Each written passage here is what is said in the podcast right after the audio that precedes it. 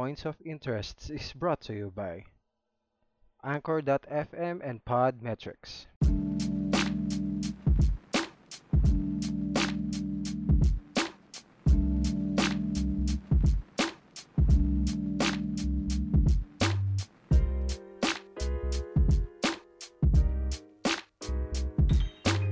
Hello, magandang araw sa lahat na nakikinig ng podcast ngayon. This is episode 3 of Points of Interests. To be honest, wala pa akong title sa podcast na to, sa episode na to. And I'm still thinking habang pinuput ko yung train of thought ko. So anyway guys, yun. Makipagkwentuhan muna ako sa inyo for this episode. How's everybody during this lockdown period? Alam ko medyo mahirap, pero I think 1 year mahigit na tayo. So, most likely nakapag-adapt naman na tayo. Everything is online. Transactions are online. Pati work online na rin. Ultimo, pagbili ng grocery, yes. Pinatos ko na rin yung pagbili ng grocery online dahil hindi daw makalabas. So, yun. Ba't ko nga pala kayo kinakamusta? Kasi nga, dahil sa COVID, medyo nagbago lahat nung yung pamumuhay natin. Vaccines are out. Ang dami ng choices dyan. Merong Sinovac, merong Sinopharm. I think Sinopharm ata. Meron na yung Moderna. Meron na rin yung Pfizer. And then AstraZeneca. Actually, marami na yung vaccines. And it's a good thing na yun nga. Nag-roll out na rin tayo ng vaccination drive para mag-start na yung herd immunity, which is yun naman talagang target natin na ma-achieve by yun yung endgame. Para lahat protektado, makapag-community herd na tayo. And yun nga, as much as possible, go get the vaccines. Now, so bakit ko ba nakwento to?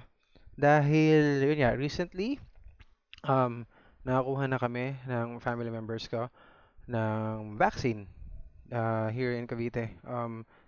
We got the AstraZeneca vaccine. Now, bakit kami nakakuha? Well, yun nga, number one, may mga kasama ko senior.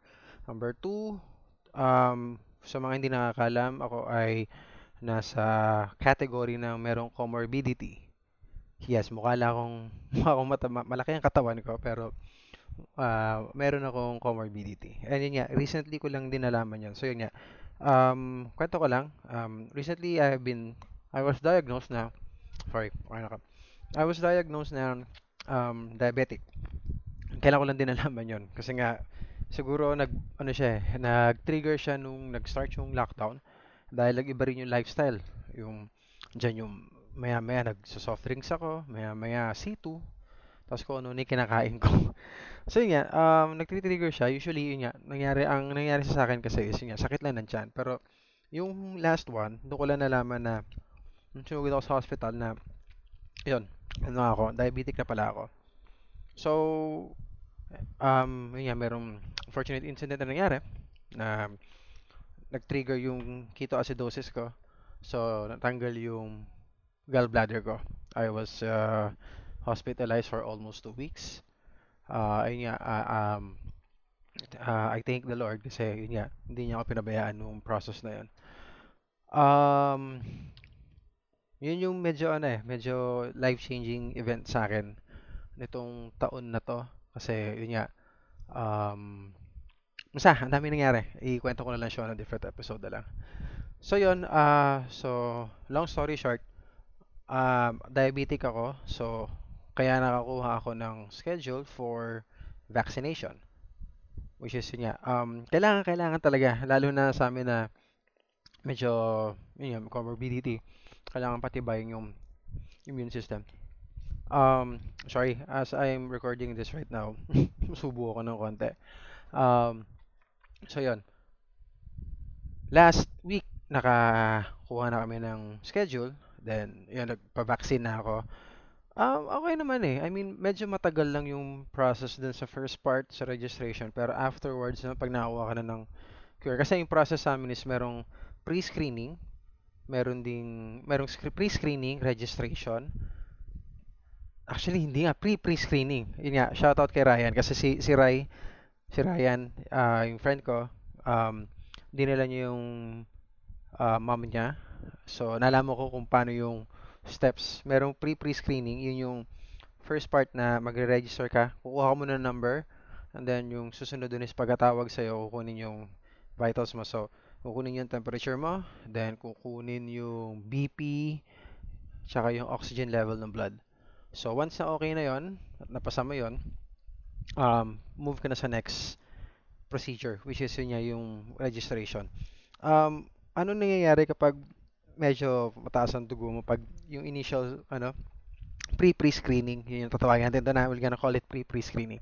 Pinagpapahinga muna nila yung mga yung mga gusto magpa-vaccine. So, pagpapahinga muna, then pabababain yung dugo. Pag medyo okay na, siguro mga after 5-10 minutes, try ulit nila i-BP. Basta ulit nila, hindi sila nagpo-proceed to the registration part hanggat hindi mo na ipapasa yung, yung initial screening ng BP mo, blood pressure, tsaka nung oxygen level ng blood. So, after nun, yung registration, then makakuha ng, sa amin kasi sa Cavite, meron binigay na parang booklet.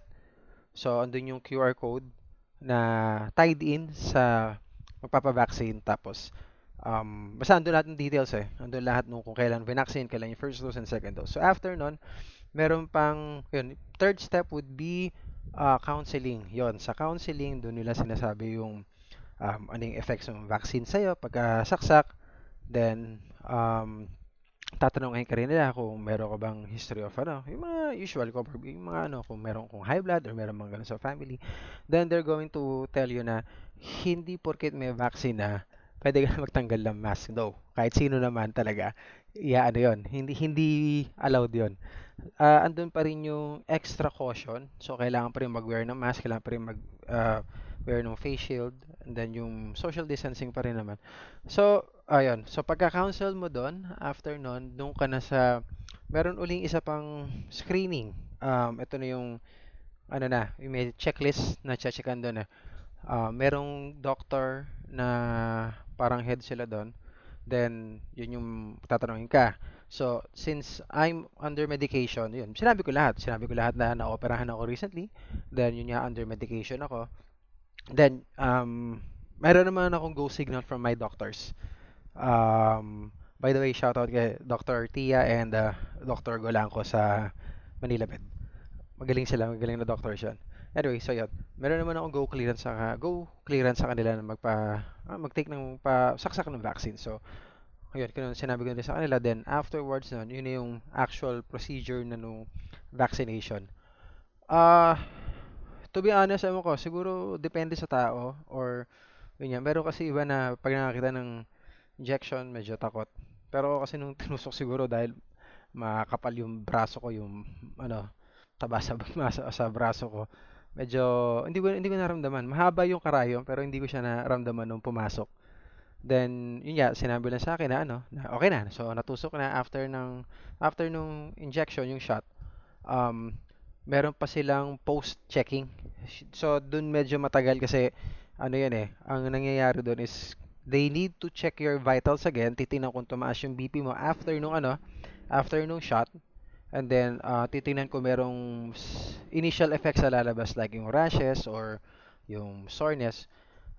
So far, ang naging effect sa akin nung vaccine is, kahit sino naman mabigat yung injection site.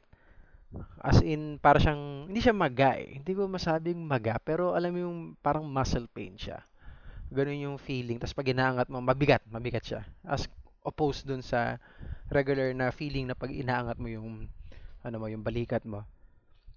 Then, yun nga, after nun, check nila. Then, they're going to check yung vitals. Pag okay, at hindi naman ganun kataas yung naging vitals mo after ng vaccine. Yun, isa-schedule ka nila. Yung sa akin, kami ng family scheduled for August. Kasi, ang AstraZeneca, meron siyang for effectivity niya around 2 to 3 months yung kailangan ng interval. Correct me if I'm wrong sorry, hindi ko pa maano, pero around ganun yung interval niya.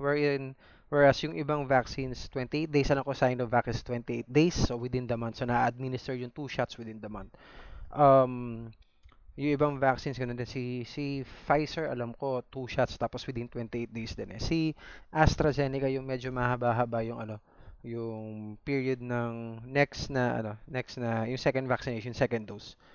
Tapos yun nga, nakalagay din naman dun sa booklet ko ano yung mga yung effects, na possible effects. Hindi naman totally na makukuha mo siya lahat, pero yung possible effects na makukuha mo pagkakuha ng vaccine. Andun yung muscle pain, andun yung nauseating feeling, andun yung sakit yung tiyan, LBM, marami, nalimutan ko na andun sa ano ko. So, mahaba yung listahan. Siguro mga around 8 yun. Kumbaga, kung may bingo card ka, ma-blackout mo yun. Huwag kang mag-alala. Huwag kang mag-worry dahil lahat naman yun ay possible na ma-experience ng nakakuha ng shot.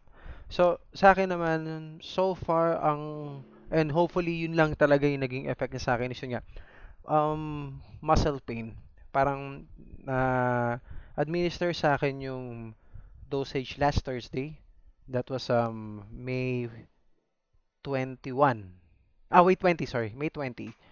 Then pagka-administer sa akin siguro 21st nag-work ako nung hapon. Doon ko naramdaman yung soreness nung sa balikat, tapos dito sa may bandang hita. Pero manageable kasi alam niyo yung feeling na parang naglaro kayo ng basketball. Tapos as in bata kayo nung night na naglaro kayo. Then the next day ganun yung pakiramdam. Manageable naman. Kailangan lang inuman ng tip din sa mga magpapa-vaccine. Kailangan nyo inuman ng paracetamol.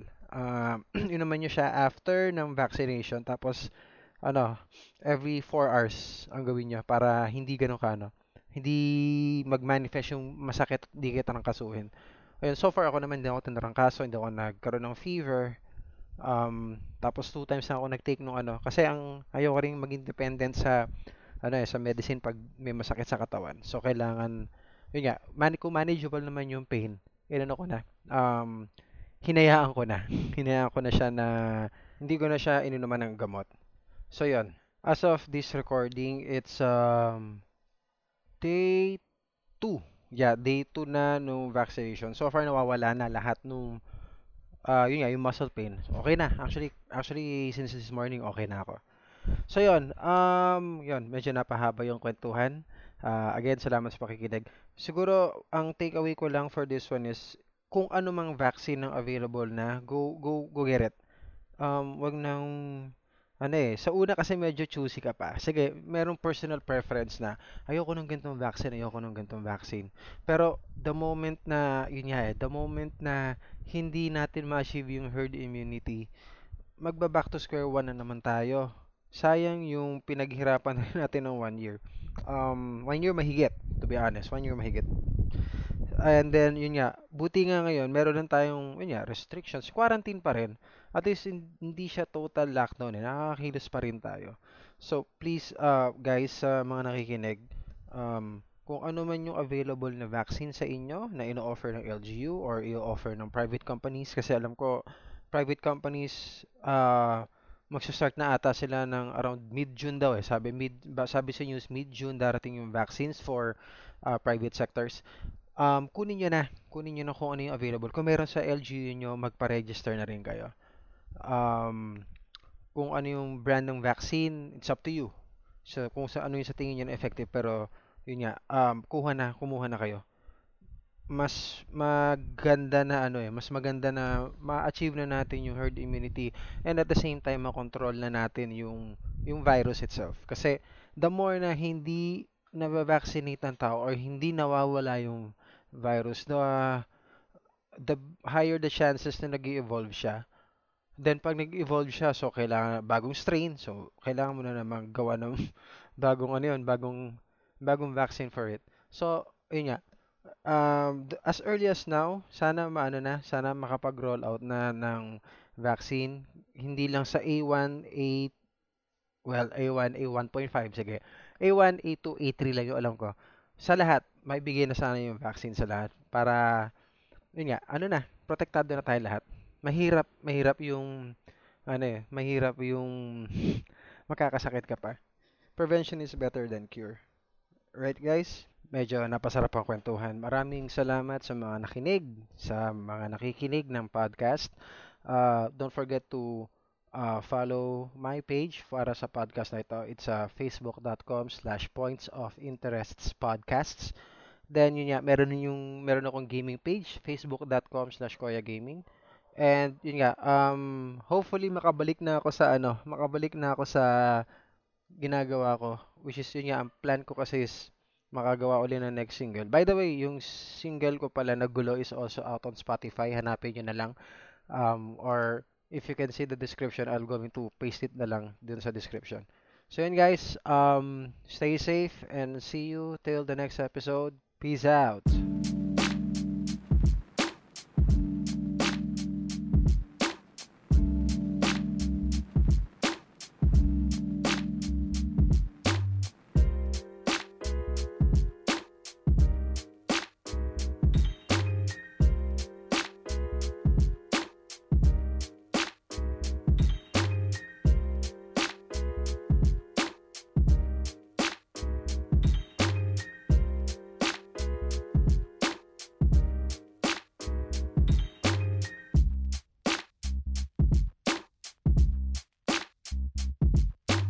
Points of Interests has been brought to you by Anchor.fm and Podmetrics.